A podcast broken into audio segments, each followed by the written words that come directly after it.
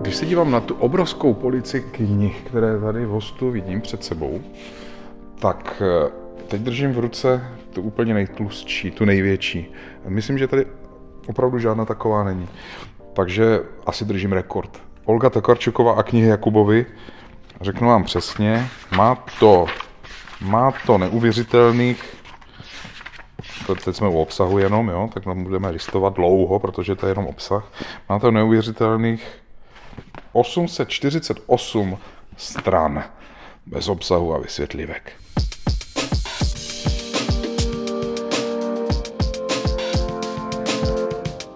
Host mezi řádky. Podcast nakladatelství Host. Série první Může to nedopadnout. Anatomie bestselleru. Myslím si, že takových jako já je hodně. Zmizelých, nepřítomných, zjevují se náhle na terminálech příletů a začínají existovat, když jim úředníci dají do pasu razítko nebo když jim vlídný recepční v nějakém hotelu vtiskne do ruky klíč. Milí čtenáři, milé čtenářky, vítejte u dalšího dílu podcastu nakladatelství Host o bestsellerech. Olga Tokarčuková a Běguni. Kniha, která vyšla v roce 2007, v českém překladu v roce 2008, je tedy na trhu už 15 let a prodalo se jí 12 tisíc výtisků. Je to tedy prokazatelně bestseller, zároveň je to ale také longseller, to znamená, že kniha, která se prodává stabilně a dlouho. Olga Tokarčuková je nejenom bestselleristka a longselleristka, ale také zároveň nobelistka. O jejich běgunech a o dalších jejich knihách si budeme povídat s jejím překladatelem Petrem Vidlákem. Dobrý den. Dobrý den. Petře, vzpomenete si ještě, kdy se vám běguni dostali poprvé do ruky, kdy jste je četl poprvé, jaký to byl zážitek? Matně si na to vzpomínám, protože už je to opravdu hodně dlouho. A vím, že mě ta kniha na první dojem vůbec nezaujala. To je asi zvláštní, pokud se bavíme o bestsellerech, ale ona byla pro mě něčím tak odlišným od toho, co Olga Tokarčuková psala předtím. Byl jsem poněkud zklamaný, ale chci jenom říci, že jsem ji četl úplně těsně po vydání v polštině a to jsem ještě ani netušil, že ji budu překládat, eh, protože v té době těch knih Olgy Tokarčukové nevyšlo v češtině tolik, takže jsem nebyl si úplně jistý, jestli české nakladatelství se toho ujme vůbec. Eh, byla to kniha velmi rozsáhlá, velmi zvláštní, velmi komplikovaná svou skladbou a i tím námětem. V té době opravdu příliš těžká. Přitom je to paradoxně nejprodávanější kniha Olgy Tokarčukové na českém trhu, přestože ten formát je velmi zvláštní. Je to mozaika zápisků, je to novodobá kniha o nomádství a o cestování a nemá jeden jediný příběh, který by někde začínal a končil. Čím je ta kniha dnes pro vás? V čem je silná pro vás? Pravděpodobně je to silná kniha a tak prodávaná, protože obstála v čase to téma nomádství a té neukončenosti, diskontinuity všech příběhů, které se v současném světě, v tom tekutém světě kolem nás odehrávají, autorka jak si vystihla mnohem dříve, než eh, jsme to možná my všichni vycítili. Tato kniha byla velice dobře přijata v anglicky mluvících zemích především a to si myslím, že otevřelo v podstatě Olze Tokarčukové brány do té světové literatury. Možná to téma tam bylo dříve aktuální než u nás a proto se to k nám dostalo později. Dnes si tuto knihu samozřejmě velmi cením, protože asi lépe vystihuje současnost, než jak si mi chápal tehdy. To je přece to, co Olga Tokarčuková umí dodnes mm-hmm. s každým aktuálním tématem. Jakoby se pro ní to téma nastolilo o něco dřív než pro mm-hmm. ostatní. Máte Buď pravdu. to dokáže reagovat velmi rychle, mm-hmm. anebo opravdu předjímá nějaký mm-hmm. aktuální společenský události a témata. To máte pravdu, toho jsem si taky všiml. Velmi často eh, provokuje tím. Nekonfliktním způsobem, ale provokuje, protože nastoluje témata, která my známe pouze povrchně. Pouze jsme se o nich doslechli. A ona eh, asi tím, že je opravdu hodně citlivá a i to cestování, které ona měla vždy ráda a které dnes už trochu zavrhla z toho, co jsem četl nebo přeložil v poslední době, tak eh, mám pocit, že je zase vepředu jako v tomto. Protože to, co se z cestování a z nomádství stalo dnes, je to póza, je to móda, je to nějaký trend, jak se říká, tak to v podstatě pro ní přestalo být zajímavé. A dnes otevírá zase jiná témata. Přesto si myslím, že pro ní to cestování pořád zůstává tématem, ale mění se její přístup k němu. A to, jak ho nazírá. Když mhm. vezmeme Empuzion, tam nejsou žádní letiště, žádný hotelový haly, tak jak v Běgunech. Přesto jsou tam hrdinové, kteří odchází do lesa na krátkou vycházku mm-hmm. a vrací se po změnění, možná víc než z nějaký velký zaoceánský plavby. Mm-hmm. Empuzion je tedy nejnovější kniha o Kito Karčukové, proto ji změnil. Je to tak, tak to také vnímám, že autorka projela svět, viděla asi všechno ve světě.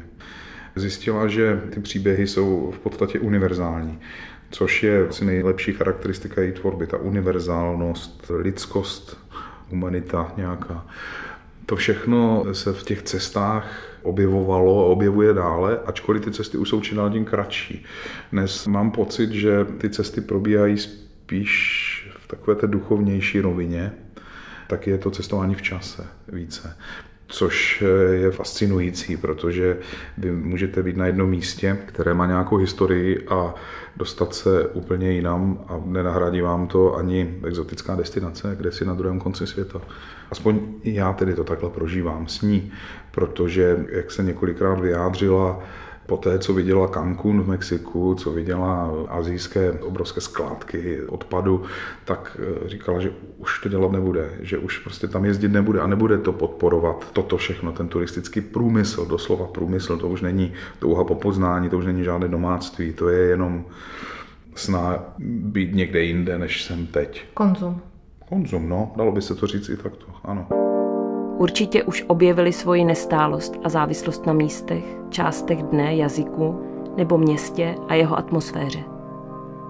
Plynulost, mobilita, podléhání iluzím, právě to znamená být civilizovaný. Běguni jsou nejprodávanější knihou Olgy Tokarčukové u nás.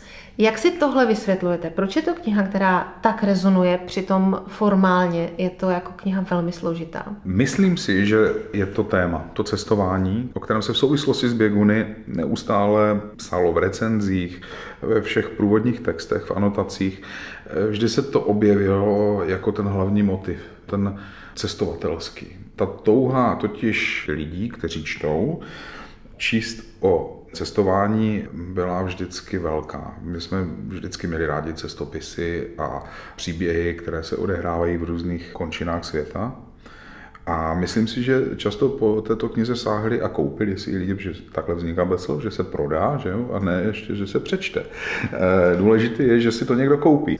Odpovídalo to touze po tom cestování.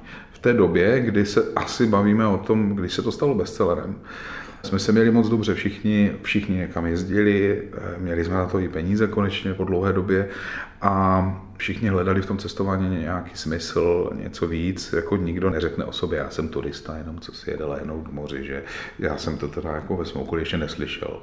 Všichni říkají, že jdeme poznávat a tam památky navštěvujeme a děti učíme tím a, a pokud možno bychom děti učili i na těch cestách a jezdili obytňákem někde. Jo, to všechno je tak atraktivní, nebo bylo, možná už dnes ne, ale bylo, že to způsobilo možná tu prodejnost. Otázka je ta čtenosti.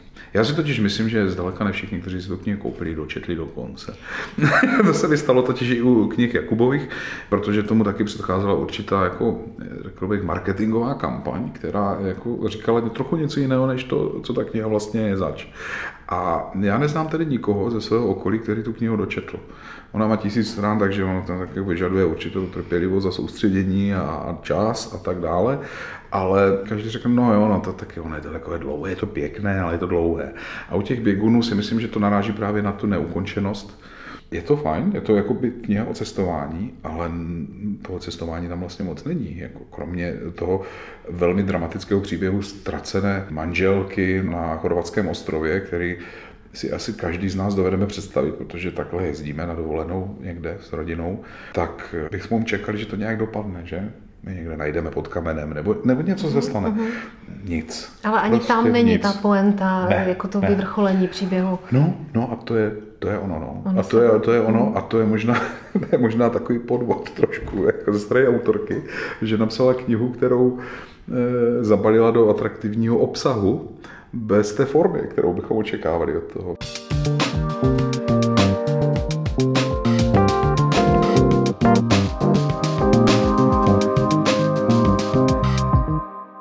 Tedy čte Olgu Tokarčukovou?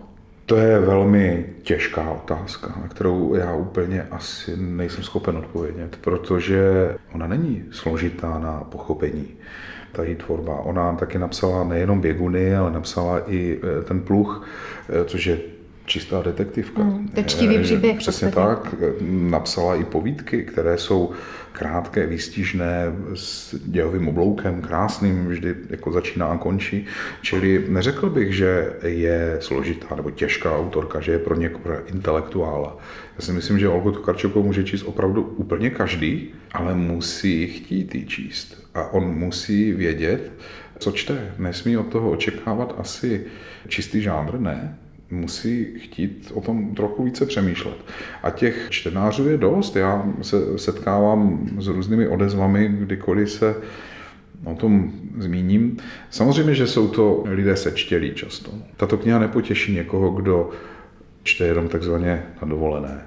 Jak je přijímaná Olga Tokarčuková v polské společnosti a kde stojí v polské literatuře? Ona má velké příznivce, ale zároveň i velmi zaryté odpůrce. Mm-hmm. Oficiálně je Olga Tokarčuková díky Nobelově ceně jednoznačně naprostou hvězdou a uctívanou ikonou, to je takové slovo, které se často nadužívá asi dnes, má svůj vlastní pomník, protože Nobelova cena je něco, co Poláky utvrzuje v určité výjimečnosti vlastního národa. Bylo to tak vždy, každá Nobelova cena, kterou polský autor kdy získal, a samozřejmě se nebavíme jenom o spisovatelích, ale o jiných oblastech, tak byl okamžitě součástí historie polské.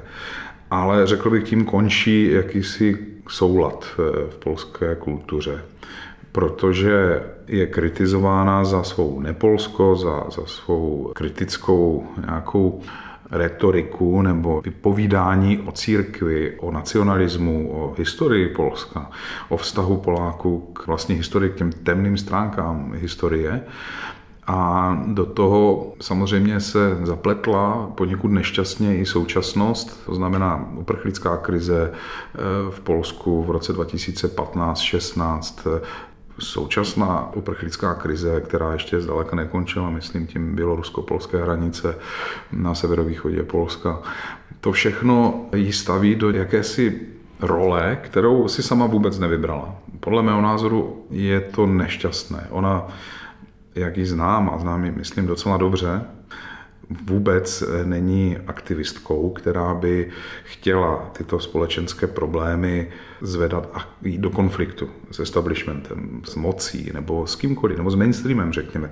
To je takové to zase oblíbené slovo, které se používá dnes, že mainstream je něco jako špatného. Ona to takto vůbec nechápe. Jako, opravdu jsem o tom naprosto přesvědčen, že ta role, ta psí hlava, kterou jí někdo nasadil, je úplně falešná a špatná.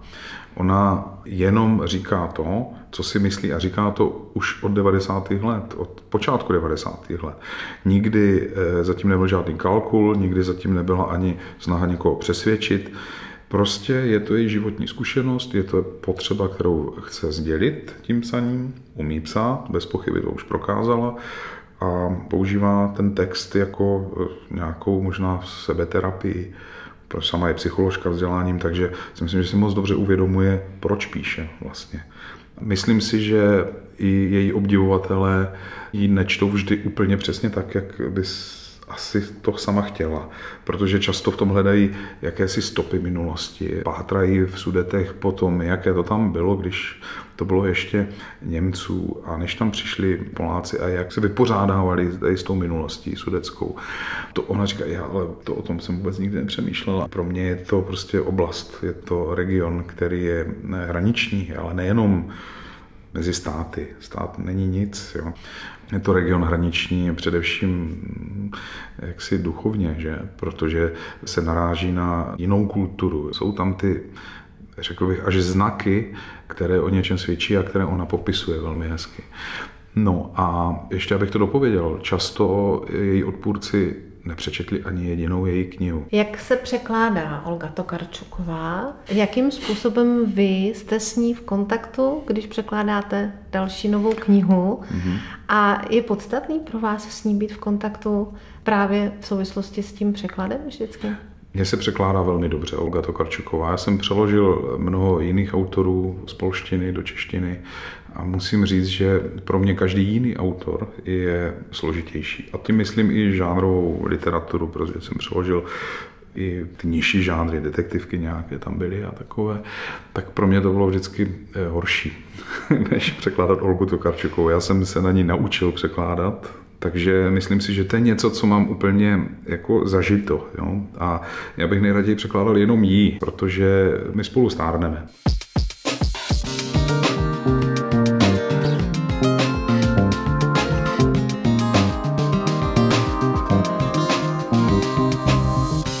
Děkujeme, že jste poslouchali podcast Host mezi řádky.